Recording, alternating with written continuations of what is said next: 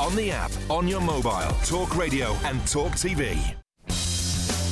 Good morning and welcome to the Independent Republic of Mike Graham right here on Talk TV. Well, it's another happy Monday, isn't it, for everybody out there, wondering exactly what to do with the rest of the day. Fancy going to the beach, perhaps? Not really. It's a bit cold. How about a nice walk in the park? Well, it's pouring down with rain, unfortunately. Well, it is the last day of July, after all. As Kevin O'Sullivan just said on the Mike and Kev show, let's get back to doing what we do best, moaning about the weather and how awful the summer is. They're not seem to be talking about the forests on fire anymore in Europe, are they? The world is on fire, according to Sadiq Khan. The only thing that's on fire is Sadiq Khan's opportunity meter, because he thinks he can now bring ULEZ in, make another £400 million off of the poor London budget. Not just the people who live in London, but the people who visit it and the people who live around it. The ULEZ argument is still going on. It's still raging all over the weekend. And I'm delighted to say that Rishi Sunak, the Prime Minister, appears to have discovered something Eureka style. He's worked out that actually, if you become a bit more friendly to motorists, you might actually win the odd election, because Uxbridge, of course, the by-election was won as a result of people wanting to vote Conservative for the very reason that it ended up being for the ULEZ sort of situation. And in the end, if you have a car, you are getting rinsed by the public, you're getting rinsed by the politicians, you're getting rinsed by the petrol pump attendants, you're getting rinsed by the oil companies, you're getting rinsed by pretty much all of the Department of Motor Vehicles, the DVLA, and you've got no money left to even actually drive anywhere. So, if Rishi Sunak has got an idea of how to win the next election, I think he may well be onto something. Because after all, if he says he's friends of the car driver, then he needs to be friends of the car driver. He says he's going to suspend low traffic neighbourhoods, he's going to have an inquiry into that, he's going to possibly try and reverse the ULEZ in London, he'll try and get into that, and maybe, just maybe, he might be onto something. As we say, 0344 499 1000. Tim Montgomerie's going to be here with us, former advisor to number 10. We'll also have Peter Hitchens here, who's been horrified by the outbreak of shoplifting we told you about before. Also, Mike Neville is going to talk to us about the Tories' track record on crime, which is basically woeful, because what's happened is detective shortages are meaning that something like 90% of crimes now committed in this country go completely and utterly unsolved. Extraordinary. Rishi's also decided it might be quite a good idea to continue drilling for oil and gas in the North Sea. As Richard Tice said this morning, have we reached peak net zero? Is the net zero wave suddenly now going to be pushed back into the sea? We shall see. 0344 499 1000 is the number. We're going to talk about migrants as well. We're going to talk about the economy. We're going to take your calls because we need to hear from all of you absolutely right now. 0344 499 1000. This is the Independent Republic of Mike Graham. Let us get it on.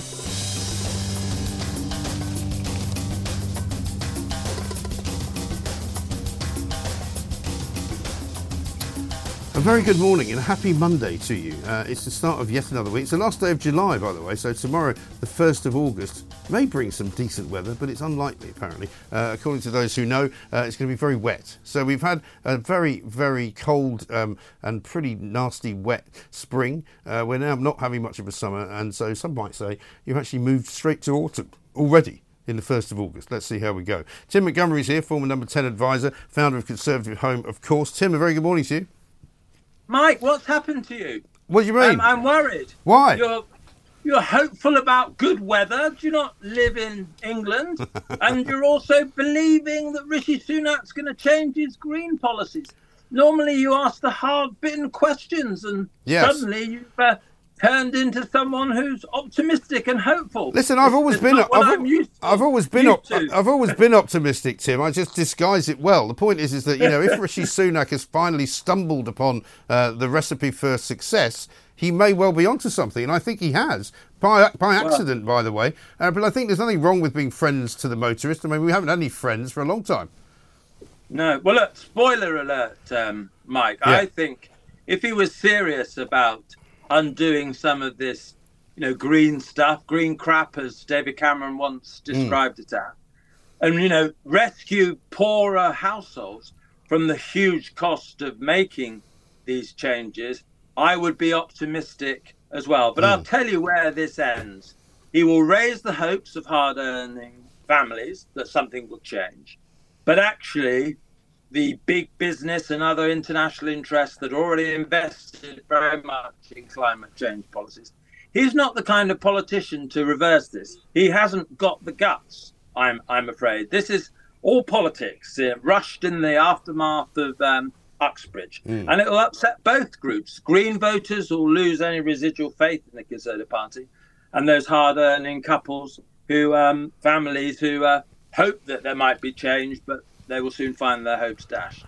But isn't it time, though, that the Conservative Party found itself, though? And they do need to find something to hang their hat on. And so if there are enough people in the party who say to Rishi Sunak, you are actually onto something, you will hold on to some more seats if you do this, then surely he will be swayed by that, won't he?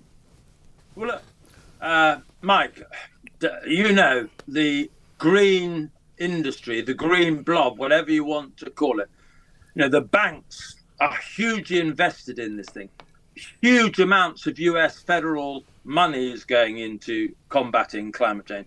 This is the big thing in the global economy at the moment. If you take this on in any meaningful way, you know, you need all the guts and resolution of a Margaret Thatcher. It's that big, and it can't be done on the edges if it's going to be meaningful. Everything I've seen about Rishi Sunak suggests to me that he doesn't have the plan or the drive to really change things. And the only thing that might just possibly do it is cynicism of people like me, you know, calling his bluff. Giving a little bit of encouragement will, I'm afraid, only appeal to his worst instincts. I'm sorry to be so cynical. No, listen, I'm glad that I found somebody even more cynical than me. I mean, it's a pleasure to actually witness it. But here's the other thing, though, that as he kind of goes, as you say, not very, very controversially down the road, he might be swayed to at least put things off for a bit, because he's quite good at doing that, isn't he? I mean, he's having an inquiry into low-traffic neighbourhoods, which he's hoping everybody will forget about, and nothing will actually happen. But he's quite good at putting things off. So if that's the best we can hope for, maybe there's a chance he will at least change the 2030 deadline for petrol and diesel cars not to be made or not to be sold here anymore. You know, there might be something in it.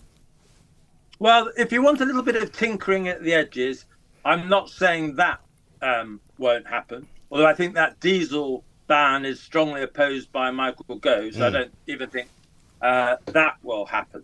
But who really wants tinkering, you know, at a crisis like this? The Tory party certainly doesn't want tinkering. When you're behind in the polls as much as, you know, the Conservatives are, you need a bold agenda. And you also need to be absolutely disciplined. And, you know, our candidate in Uxbridge, one thing I will say about him, it's the only issue he talked about. He genuinely cared about it.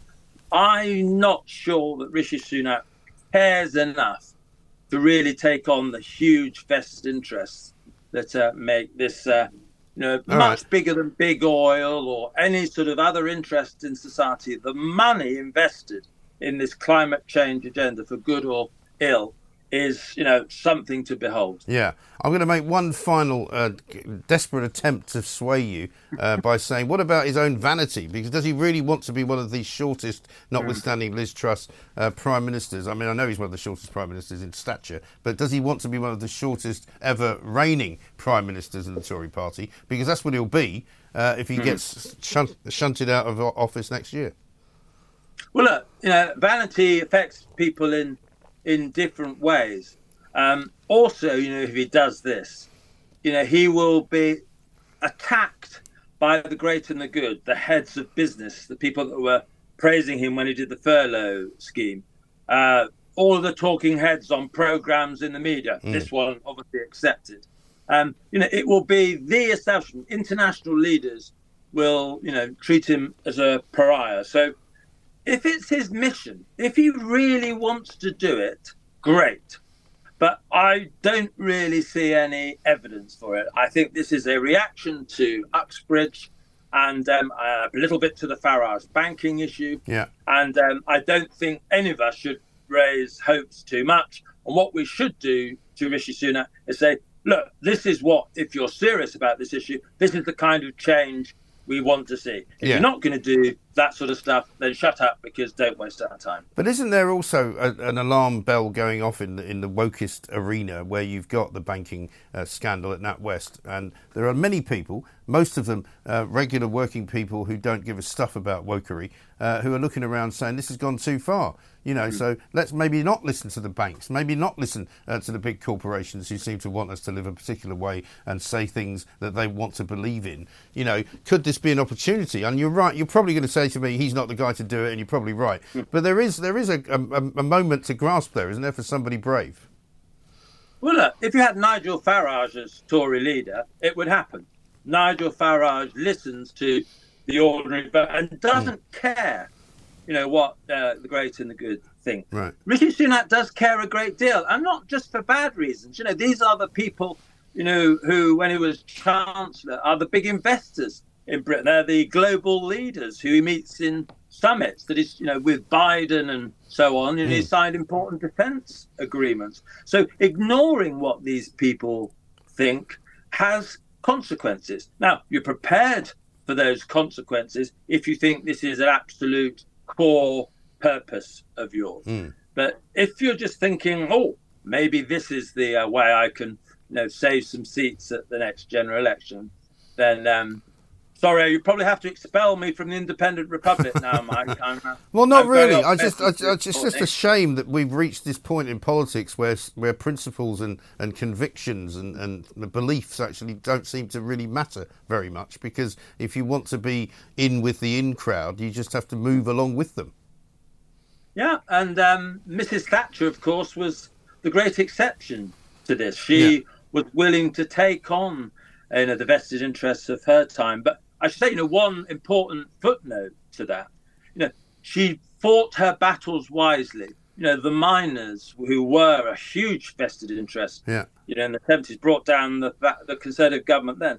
She waited a number of years to fight them, because she knew the country wasn't ready for the kind of energy crisis that a coal strike would produce. If you're going to take on vested interest, if you're going to fight for something, make sure you know what you're going to do, who your allies are, etc. It can't be written on the back of a bag paper. And, you know, politicians who, you know, career into this, a little bit like Liz Truss did, you know, say they have the radicalism and ambition of Thatcher, but haven't thought things through, are worse than useless, because they actually discredit the underlying cause they purport to champion. Yes, and she did a lot more damage in that way, I suppose, than we may perhaps know. Tim, stay with us for a moment. I'll come back to you. We've got lots of other things to talk about as well. Tim Montgomerie's here, founder of Conservative Home, former number 10 advisor as well, with the bad news, which I suppose most of you would have already known. Rishi Sunak doesn't have any principles. Rishi Sunak doesn't have any ambition other than to be Rishi Sunak. And Rishi Sunak doesn't really expect the country to suddenly go unwoke. And he certainly doesn't expect to actually be the friend of the motorist, even though he says he wants to be. How sad is that? This is Talk TV. On your mobile, on your wavelength, Talk Radio and Talk TV. Welcome back to the Independent Republic of Mike Graham right here on Talk TV. Tim Montgomerie's with us, former number 10 advisor and founder of Conservative Home. While we're on the subject of organisations in politics that don't have much to believe in, let's talk about the Labour Party, Tim, for the moment. They've got a big statement out today slamming the Tories' abysmal record on law and order, saying 90% of crimes are going unsolved. They're saying that their solution to all of this would be to bring in loads more police and PCSOs on the streets, including 3,000 officers ring-fenced. I mean, they've been quite careful to cost it all and say they've got £225 million for centralised standard setting for procurement, increased collaboration on shared services. It all sounds fine, but I mean, is there anybody in the Labour Party that knows how to run the country? Because they haven't done it for such a long time. Well, you know, a lot of it sounds okay, Mike, but, you know, not unrelated to, you know, what we were just talking about. Crime is huge in Britain at the moment. You know, on Times Radio last week, our sister station, you know, I was listening to, you know, someone from Co-op describe, you know, how routinely now gangs come in, not to steal one or two things, but with suitcases near the shelves. You know, this happens again and again. And worst of all, not only do the police often not attend as an emergency, they never even follow up on these incidents at all. You know, we could all, you know, your program regularly covers this sort of stuff.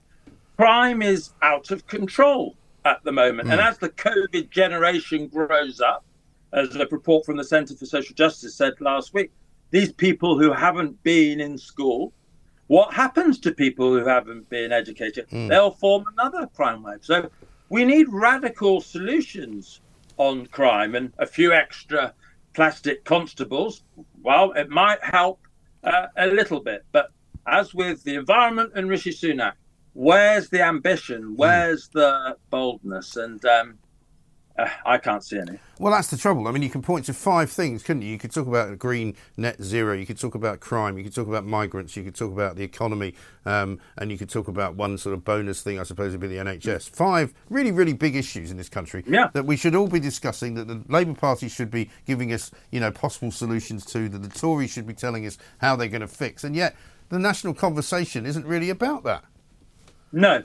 And you can kind of understand why. I think one of the lessons after Uxbridge that the Labour Party might learn is not have anything bold, you know, different. It was a very ill-thought-through policy and Labour got what they deserved. But I think if you give a sort of fireside chat to the British people and say, you know, housing is my big concern, this is why, you know, your kids will never be on the housing ladder, this is the kind of radical thing we need to do to put it right, this is going to be the cost, but it'll be worth it in the end.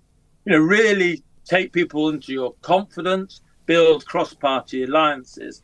Maybe you can build a constituency for boldness. I'm not saying it's easy in a social media age, but we don't seem to have politicians who really want to change Britain. No. They have politicians who want to win power, but that seems to be their priority. And if anything might get in the way of winning power, you know, they're not willing to take the risk. I hope, you know, like you never know the strength of a tea bag until it's in hot water. I hope Keir Starmer might surprise us when he's in office in the absence of money. You know, Blair had so much money because of the strong economy he inherited. He didn't have to do big reforms. Labour might have to do big reforms. But because it might well be said, you might well argue as well, Tim, that after all of the last, say, four Conservative governments, I think there have been four, the lack of ambition to change the country has led us to where we currently are, which is that everything's kind of fallen apart a little bit. It's all a bit ragged around the edges and nothing really works very well. Yeah, and I wrestle with this, Mike. I don't know what the main explanation is for this. You know, we've lived through, you know, extraordinary global times. It's hard to see many advanced Western nations in the world where the politicians are doing much good. We shouldn't be too parochial about it. But we are British. We care about Britain. I do think the quality of MPs has declined. I worry about the bureaucracy in Whitehall. I worry about the short-termism. You know, football managers are sacked after they lose a few games. Companies have to do quarterly results. We all live in a 24/7 age. You know, the ability to do long-term things almost beyond us as the West now. You know, this is a massive topic, but I agree with you. It's been a very disappointing Conservative government, but I don't quite understand why. And yet, if you were to be, I suppose, completely honest about it, most people, and I know that there will be others who disagree with this, but most people have probably more stuff, better lives than they would have had maybe 20 years ago. Yeah, I think so many things have got better materially, but there's loneliness, huge amounts of loneliness, mental health problems, and there's ecological problems as well. I would rather live now than any time in our country's history. So, you know, thanks to technology, thanks to other things, we're very, very fortunate. But there are some big problems growing as well. And I don't want to look back on our time when in 20, 30 years' time and explain to our kids, why didn't you do something about these problems, they asked. And I want to be in a position whereby, just as previous generations addressed the challenges of their time, we do the same too. Yeah, I mean, you'd like to think so.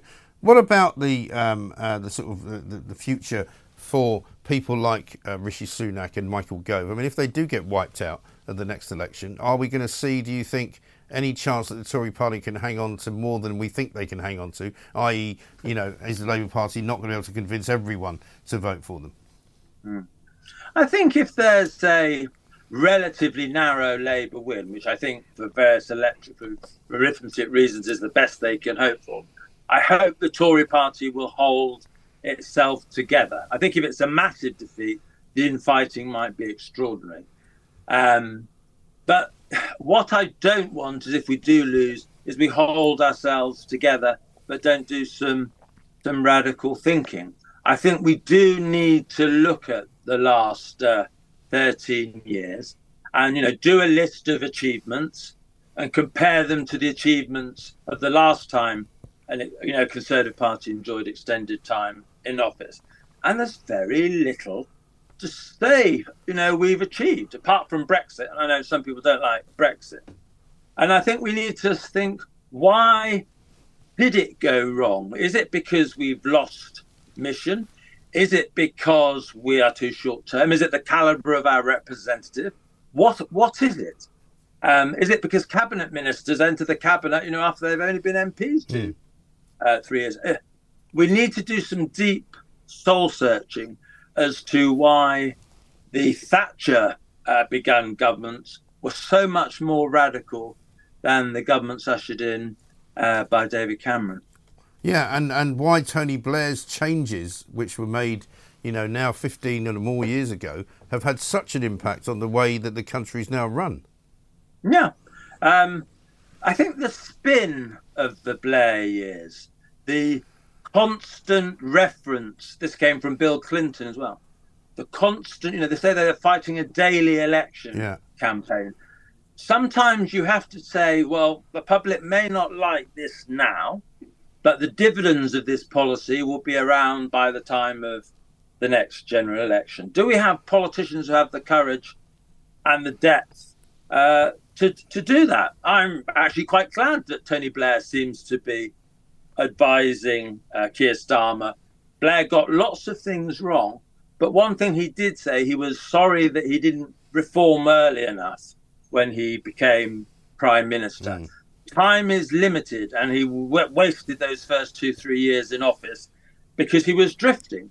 I think we do need more experienced politicians in Parliament who can help, you know, novices guide their way through these times. A lot of that comes from the confidence of having been there and done it. Yeah, but again, you have to be careful what you wish for, of course. I'm not sure I want another 7 or 8 years of a Blairist regime run from behind the scenes by the man himself. But Tim, great to talk to you. Thank you very much indeed. Tim Montgomerie, former number 10 advisory and founder of Conservative Home.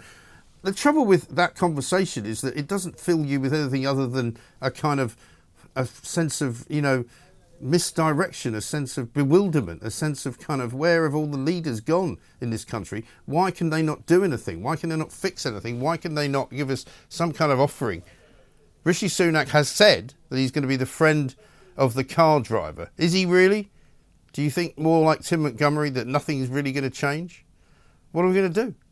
Coming up, we're going to speak to Gareth Bacon, MP for Orpington. He's, of course, a Conservative. He wants to talk about the ULEZ expansion plans, what is actually going to happen, how is it going to affect you. Talk Radio and Talk TV. To the Independent Republican, Mike Graham, right here on Talk TV with you all the way through until 1 o'clock, of course. We've got Peter Hitchens coming up after the news at 11. He's got something to say about broken Britain and the crime wave that has been inflicted upon us, not just from the point of view of shoplifting, but now, according to the Labour Party anyway, something like 90% of crime not actually even solved by the police, and that's how bad things are. But let's talk to Gareth Bacon, Conservative MP for Orpington. Gareth, a very good morning to you.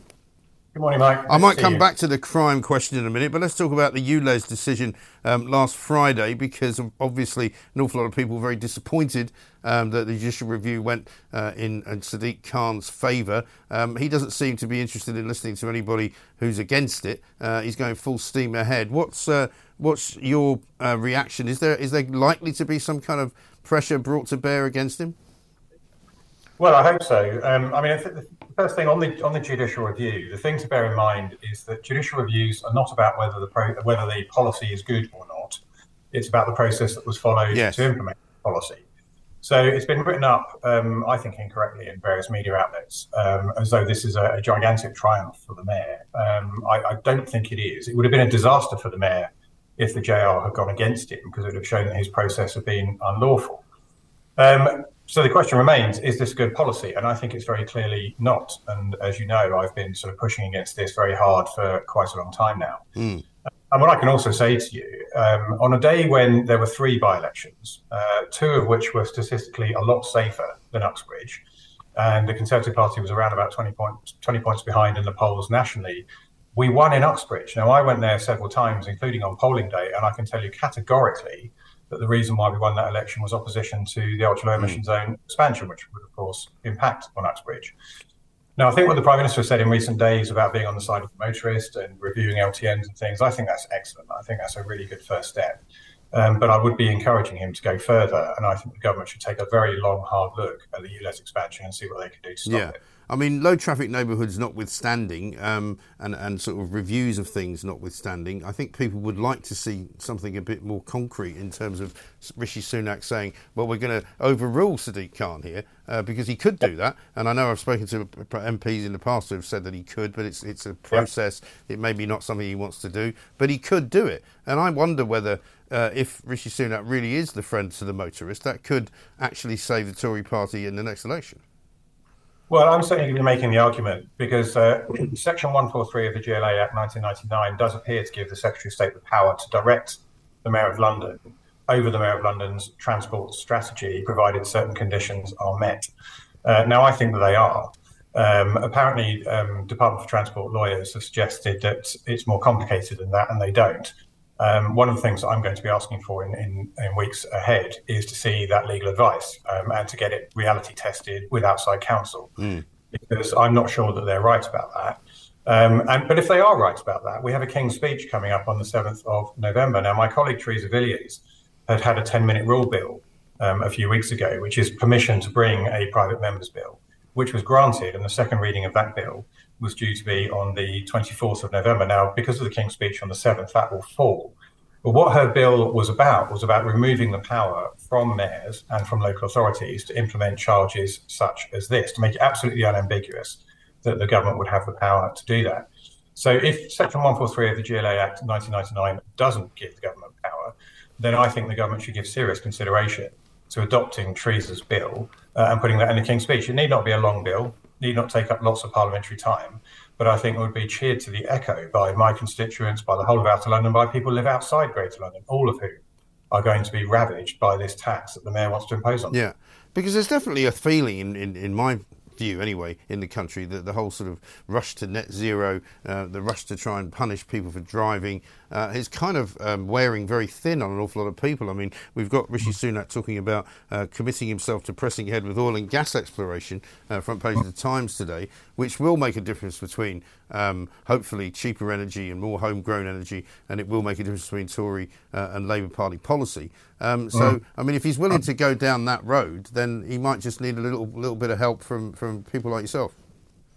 Well, and I agree, and I fully support what the Prime Minister's doing on that as well, because whilst it would be very nice for the world to get to net zero, and I don't think anybody would particularly argue with that as a concept, between now and then is there's... Well, I would argue it's a concept, because I don't think anybody understands the concept at all. I don't think anybody knows what net zero really is, what happens when you get there, and how you even manage to convince anybody else it's a great idea. People just kind of nod knowingly because they're too frightened to say they think it's a stupid idea and it's costing us too much money. Yeah, well, that's the point, isn't it? Because getting to that point, I found myself in the astonishing situation of agreeing with every word that Tony Blair said last week. Yeah. When he pointed out that we are a small island in the greater scheme of things across the whole of the world, and China has produced more emissions in the last 8 years than this country has since the Industrial Revolution. And when you weigh that on the scale, and you think that we are currently sitting at 1% of global emissions coming from our country, to get to zero would cost us quite a lot of money and impoverish quite a large number of people. You then have to start questioning the sanity of doing it when China is increasing their emissions by more than we could possibly reduce ours. Yeah. Start to think, well, actually, this needs a global response, not a national response. Because actually, nationally, we've been doing pretty well for about 30 years. We've been reducing our emissions to the stage where we are now. So whilst getting the world to global zero might be a noble concept. I think between now and then, it's not going to be straightforward. Yeah. Well, noble concepts are all very well, aren't they? But you know, usually that's you do noble things when you can afford to. You don't do them when you can't afford to do them. Well, quite. And you know, we're facing a situation where people are really starting to feel the pinch in this country. That's one of the reasons why I think the ultra-low emission zone expansion is such a crazy idea, especially coming from a man who goes on about the cost of living all the time. Right. And also, you know, he won't admit what is the truth of it, which is one, the air quality in London is better now than it's ever been. Two, actually, he's not about trying to make the air cleaner. He's about charging you for polluting it. Precisely right, and that's the thing. I mean, he was unwise enough in public to say that this was as bold a step as banning smoking in pubs. But you see, nobody said you can carry on smoking in pubs provided you pay £12.50. Right. Because logically, that doesn't make any sense at all, does it? Because the air will still be unclean. So it's not going to clean up the air, charging people. It's just going to impoverish them. Yeah, exactly. And that's been the hole in the heart of the whole of this thing all the way along the line. It really is a revenue-raising measure. And we know what's going to happen because TfL's defence line is, well, it's all very well because we're not going to make any money in 2 years because the air will be clean by then and nobody will be driving polluting vehicles, which is precisely why they've been advertising to bring in engineers to look at per-mile road charging. Yeah. What they really want to do is have an excuse to put the cameras up so they can then use that for an even more expensive scheme that captures everybody in the near future. Because unfortunately, what we now have in this country is a very, very over-dependent state, and they're over-dependent on taxpayers, and they want so much money because government has got so big, and I mean local and national government, that you know they just have to keep rinsing the taxpayer. And at some point or other, we're all going to go, no more, thank you very much indeed, I don't want to pay that. Well, and I think we are approaching that point. I mean, you know, ULEZ comes up on every door. I was canvassing in Orpington on Saturday morning, and again and again and again, it was coming up on the doorstep. People were stopping me in the street and talking about it. So it's really penetrated people's consciousness. It's become this sort of, I suppose, it's almost like a totem for people now, ULEZ. But I think you're right. I think it's part of a wider problem, and that is that the state has become too large. And as a result of that, taxes have risen far too high. And that has a consequent knock-on for economic growth as well. So we are going to have a serious think in this country about what government is for and how it goes on in the long term. Yeah, and I think Transport for London could learn a thing or two about slimming itself down as well, because they've got massive numbers of people earning vast amounts of money, doing very little, it seems to me. Yeah, I mean, TfL is bloated. I mean, the irony of this is that when Sadiq Khan became mayor in 2016, his line was that TfL was good but flabby. Yeah. He could never actually define what flabby meant in the concept of TfL. And it's only got flabbier since then. He's done absolutely nothing to try to reform it. And as we know, the pandemic exposed the financial weakness of Transport for London, which has led us to where we are now. Absolutely right. Final question for you. I don't know whether you've seen this story about the shadow Treasury Minister, Rabina Oppong-Asari, who got herself a parking ticket while she was parked outside the constituency office and decided to charge it to the taxpayer, 55 quid. Thanks very much. No, I hadn't seen that. I hesitate to comment on that other than to say that parking tickets in your own constituency really are the responsibility of anybody who is parking their vehicle. Well, parking tickets, period, I would have thought, not just in your own constituency. Ian Duncan-Smith says Starmer should get rid of her, I presume just as shadow minister rather than as actual MP.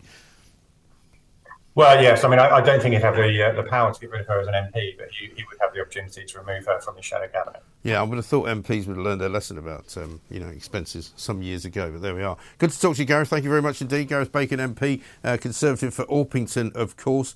He's saying that he backs Rishi Sunak, who says he wants to be a friend of the motorist. The Labour policy, of course, to impose ULEZ in the extended version of London was given on Friday. Sadiq Khan seems to be sticking to his guns, but we've still got lots to talk about. We're going to talk to Donald MacLeod in Scotland because he's managed to get a judicial review on the Glasgow decision for the ultra-low emission zone up there. So it's happening everywhere. We want to hear from you. 0344 499 1000 is the number. This is Talk TV. On DAB+, on the app, Talk Radio and Talk TV. Good morning and welcome back to the Independent Republic of Mike Graham right here until 1 o'clock. And Peter Cardwell is going to be taking over in place for Ian Collins, who's back, I'm told, tomorrow. We've been telling you this morning about the crime statistics that the Labour Party have been going on about. As Peter Hitchens just said there, though, I wouldn't take much lessons in crime from the Labour Party because they won't make any difference. They won't do anything differently. And in many ways, much of what has happened to the criminal justice system in this country has been since the last Labour government was in charge of of it all, and it all got kind of dismantled piece by piece. But Britain is now effectively in a very lawless place. Peter Hitchens there talking about the shoplifting epidemic that's going on, people that he knows personally telling him stories of what they've seen out and about whenever they've gone to a supermarket or whether they've gone to any sort of shop. You generally see some form of illegal activity going on, some form of shoplifting. But what they're now saying, the Labour Party, is that the Tories are now literally not solving 90% of crimes, which is a dreadful figure, isn't it? Let's talk to Mike Neville, former Metropolitan Police Detective Chief Inspector. Mike, a very good morning to you. Good morning, Mike. It's terrible, aren't these current figures? They really aren't good, are they? I mean, it seems to go from bad to worse. You know, one minute we're saying that, you know, only 6% of burglaries are solved. We're now saying that all of these crimes are not being solved at all, largely because there's a shortage of detectives, apparently. Well, there's all manner of reasons for this, and I think the firstly is the lack of focus. Senior officers have been promoted for years for promoting diversity, one career, or certainly not crime. I remember when Cressida Dick took over at the Yard, the focus on solving crime just went. There was no ambition about the targets or anything like that. Secondly, they're recruiting the wrong type of officers, lots of ex-students and things like that, rather than people from the armed forces. Thirdly, they've lost loads of experience, and as you say, there's hardly any detectives. But I think the biggest thing is the focus on crime. I mean, I did the Freedom of Information Act request that found out that 70% of the Met hadn't arrested anybody in 1 year. And I'm not here to moan, Mike. I've actually emailed Mark Rowley today to say I offer my services. Yeah. And I'm sure there's other detectives like me who would like to help as well. And what do you think the chances of you being hired to do anything will be, though?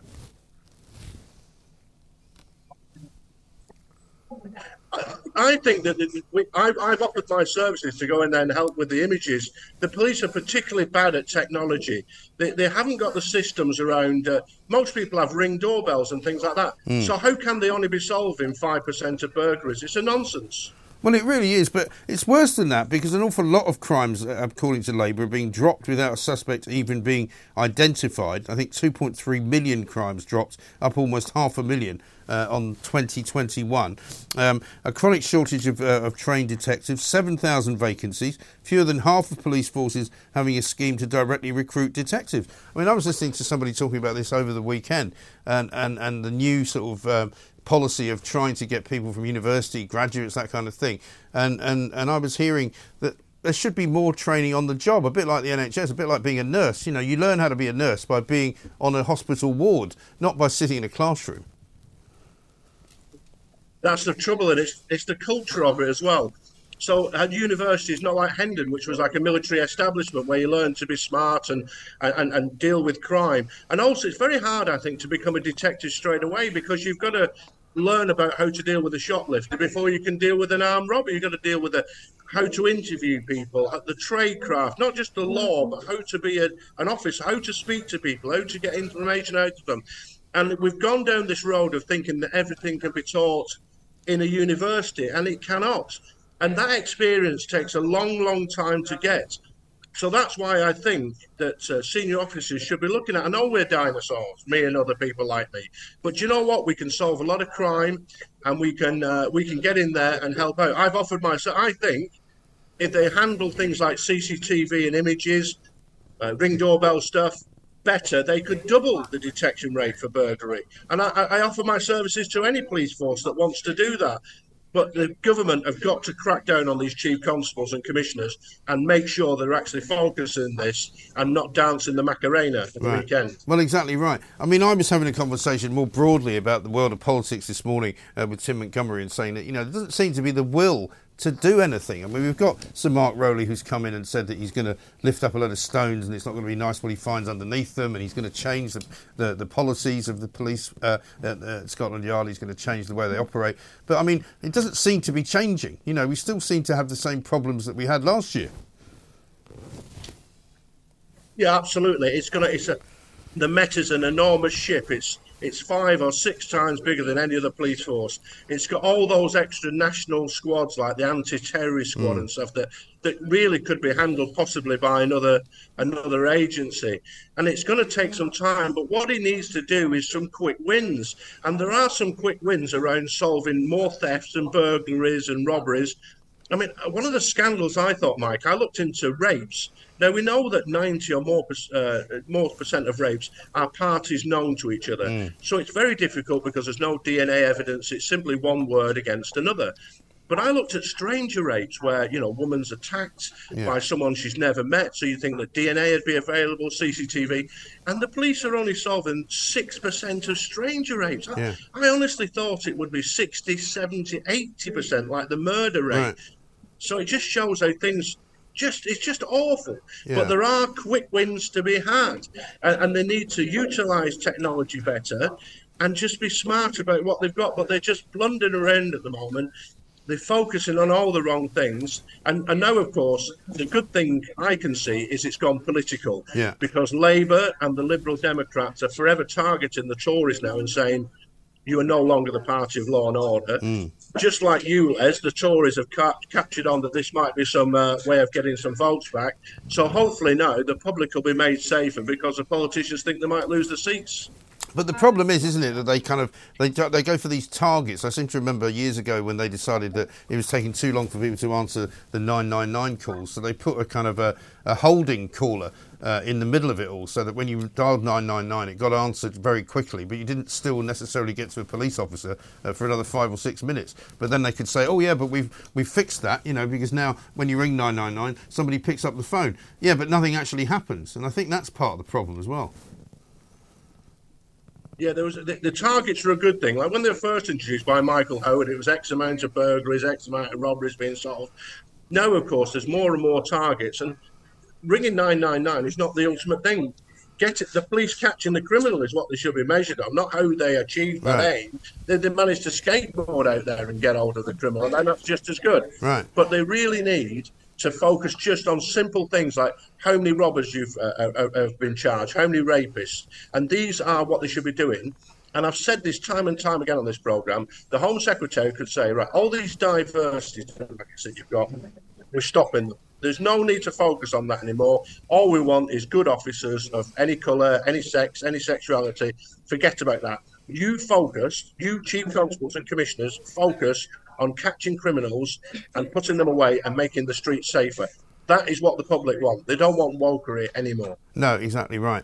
And the problem is that people who weren't perhaps thinking of committing crimes, albeit petty crimes like shoplifting and just nicking things from people, breaking into cars and all that, you know, they're now thinking, well, nobody's ever going to catch me, so I can just do it. It's absolutely right, because if you know that you've got a 1 in 20 chance of being caught for thieving, then you'll thieve, because you know even if you do get caught, then you'll get no punishment whatsoever, and the court will give you like a few £100 fine, and you'll be on your way if it's that much. And what you find is that all this evidence like thieving and burglary is all captured on CCTV, so why isn't it being used? Why aren't we using that to make the public safer? And the reason is the police just haven't kept up with technology at all. They're still burning discs and things like this, and it's ridiculous. And as a result of this, people are not safe in their homes and they're not safe on the streets. Yeah, but if there are 7,000 detective vacancies, I mean, how it's going to take a long time to fill those jobs, isn't it? Yeah, it's shaming, Mike, because when I joined as a young policeman in '89, my aim was to become a CID officer. Now people don't want to work in the CID because you lose your rest day, because you've got to go to court, you've got to do investigations.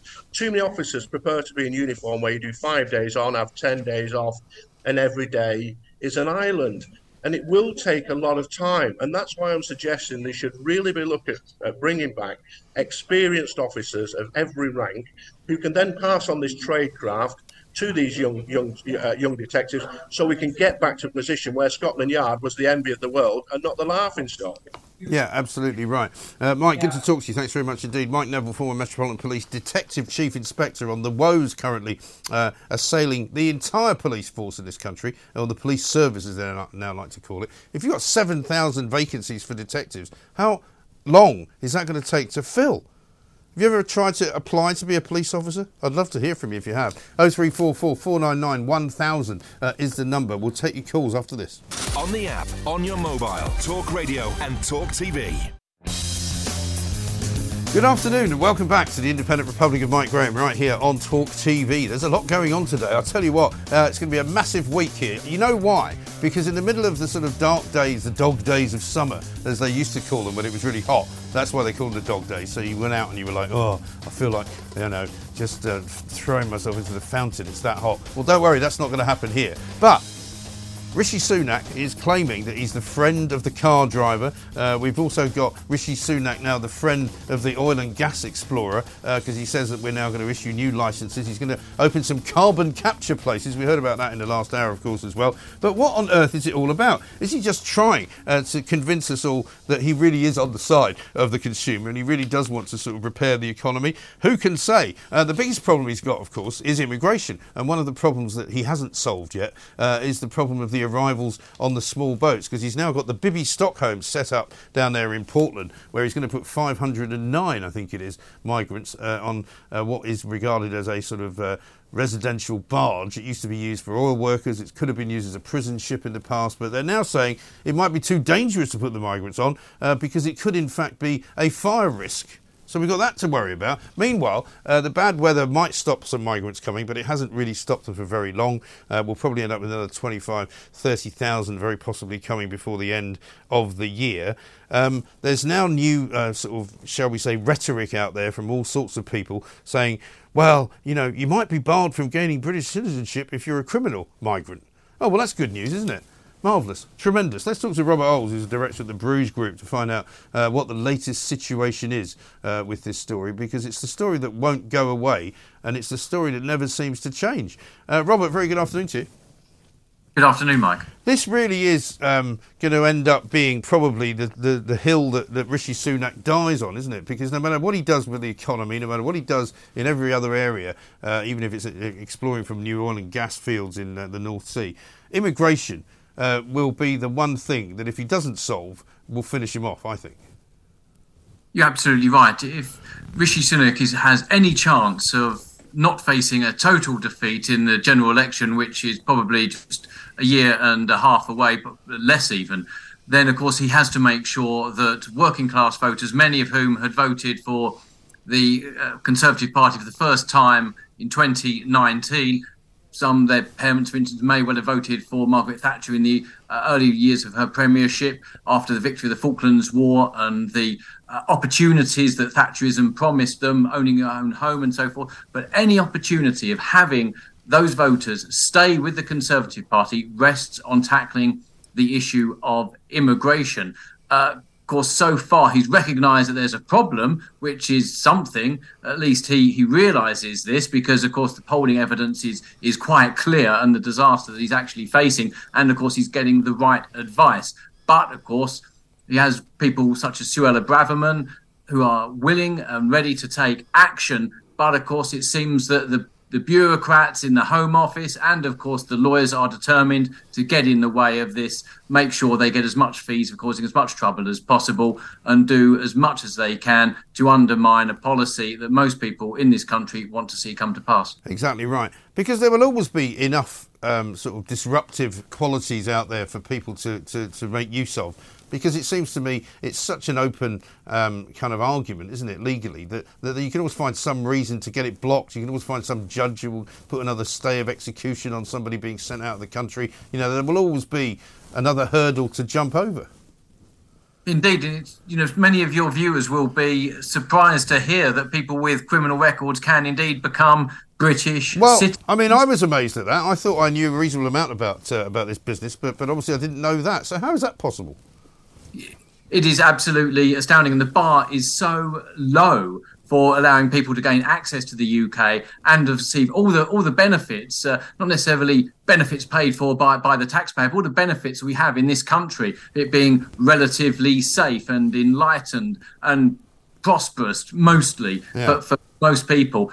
Yet, of course, it's open to anybody around the world, which is making it harder for the least well-off to earn a decent wage and, of course, threatens our security. And as we've discussed before on this show, there will be many people coming here from abroad that have committed crimes and still haven't even been deported and have no right to remain here, have citizenship elsewhere, and yet still walking around the streets free, or indeed detained at Her Majesty's pleasure at great expense to the taxpayer when they needn't be here. It used to be said that being English was to win the lottery of life. Yeah.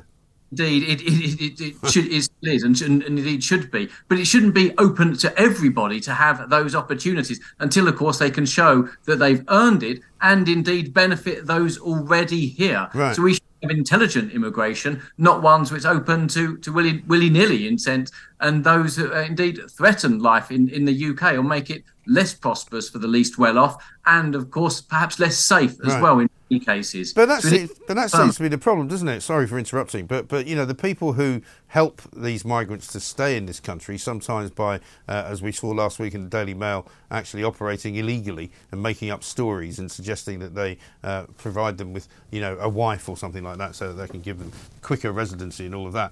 You know, these people believe, many of them, that unbridled immigration is a good thing and necessary and almost our duty to welcome everybody in here who wants to come.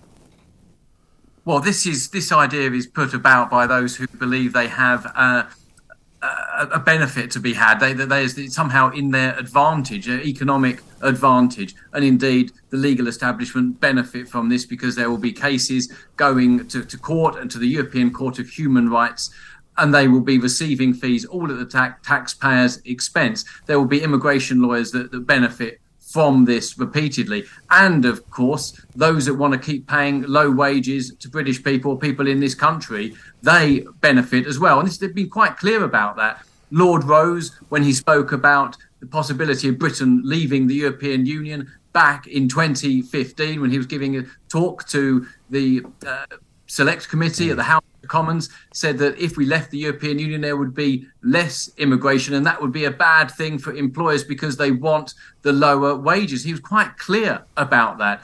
And those at the very top will be benefiting from this. Even Polly Toynbee of The Guardian has wrote that Britain's immigration at the moment, it makes the rich richer and the poor poorer. Yeah. That's someone in The Guardian newspaper, Polly Toynbee of all people, that is absolutely... I mean, she is the champagne socialist, isn't she? I mean, she's an absolute, you know, card-carrying Corbynite, for heaven's sake. But that's the thing. Anybody that's got any kind of understanding of Britain being a relatively small but very densely populated country must know that there has to be a limit on the numbers coming in. I mean, just to go back for a moment to the criminal migrants who can become citizens, I mean, is there any kind of at least sliding scale of what crime they've committed?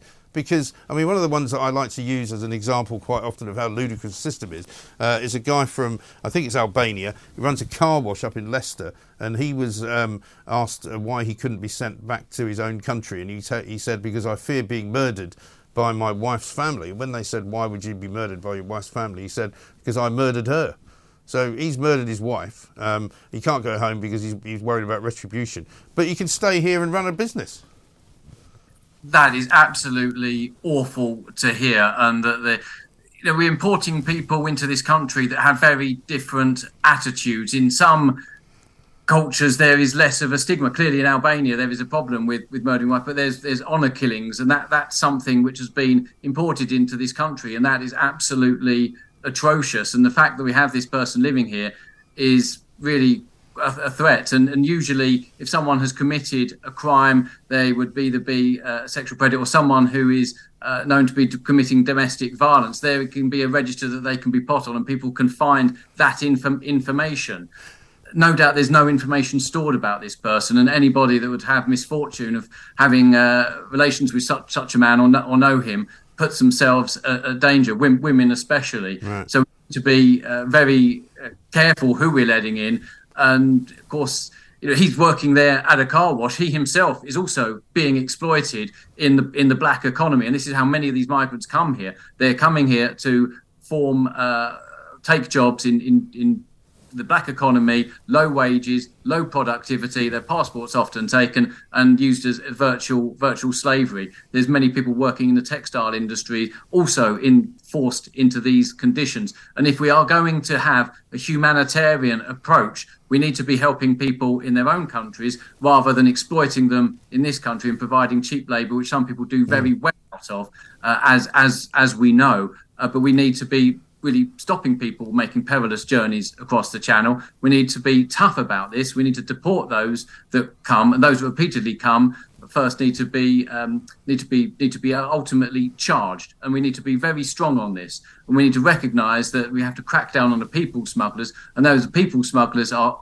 criminals. And of course, unfortunately, in some cases, people smugglers are also those in the Home Office as well, who are facilitating all this from... Well, let's not forget that it was one of the Home Office unions that was party to the case in the Court of Appeal, which declared that Rwanda was in fact an illegal operation and that nobody could ever be sent there. So, I mean, you know what side their bread's buttered on. But it seems to me that an awful lot of the so-called new sites where migrants are supposed to be going, like RAF Wethersfield in Essex, RAF Scampton in Lincolnshire, you know, it's all kind of on hold because they're not really sure what to do. And in Weatherfields especially, apparently there's a small number of diseases doing the rounds as well, including tuberculosis.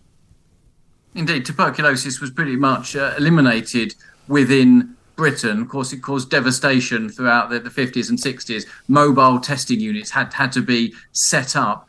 People were inoculated.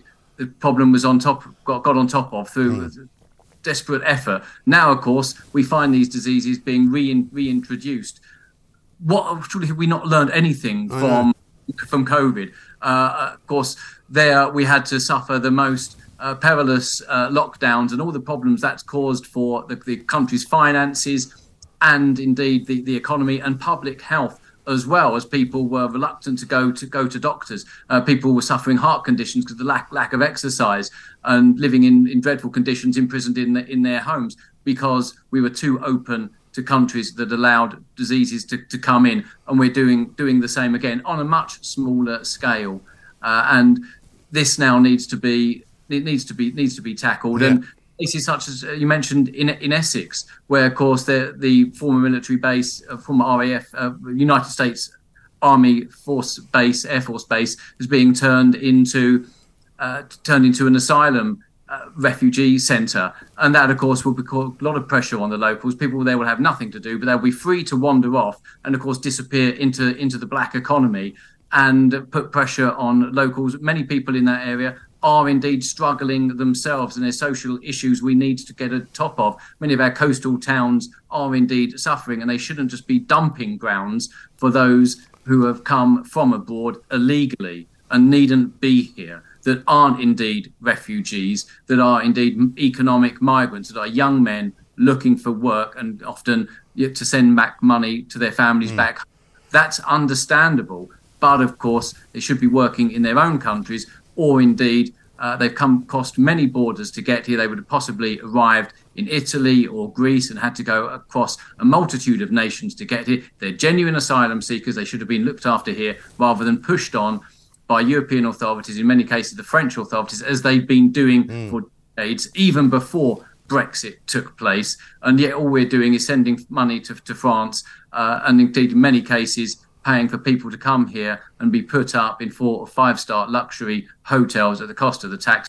And then when we do find alternative solutions such as Rwanda, the lawyers jump in, Home Office staff try and frustrate the policy, and then of course we have the ship, and then of course more bureaucratic hurdles are being put in the way. And you know, really, Britain has done more than its fair share. We're a crowded island. There's pressure on the green belt. There's pressure for jobs, for schooling, for places at doctors, at dentists, yet, of course, we're just throwing it open to the rest of the world and people who will be working here and exploited in the black economy and used by what are criminals and people who have very little moral compass in using migrants for their own nefarious ends.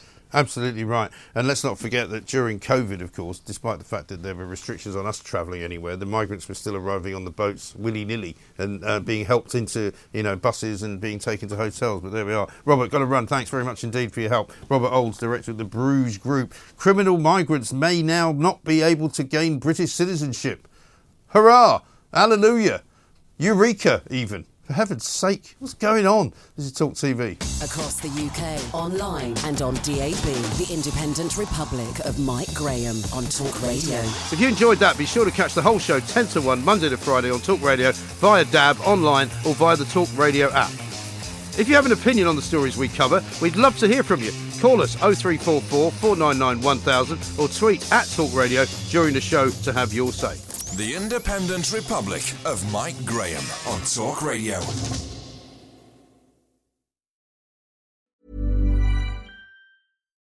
Botox Cosmetic, out of botulinum toxin A, FDA approved for over 20 years. So, talk to your specialist to see if Botox Cosmetic is right for you.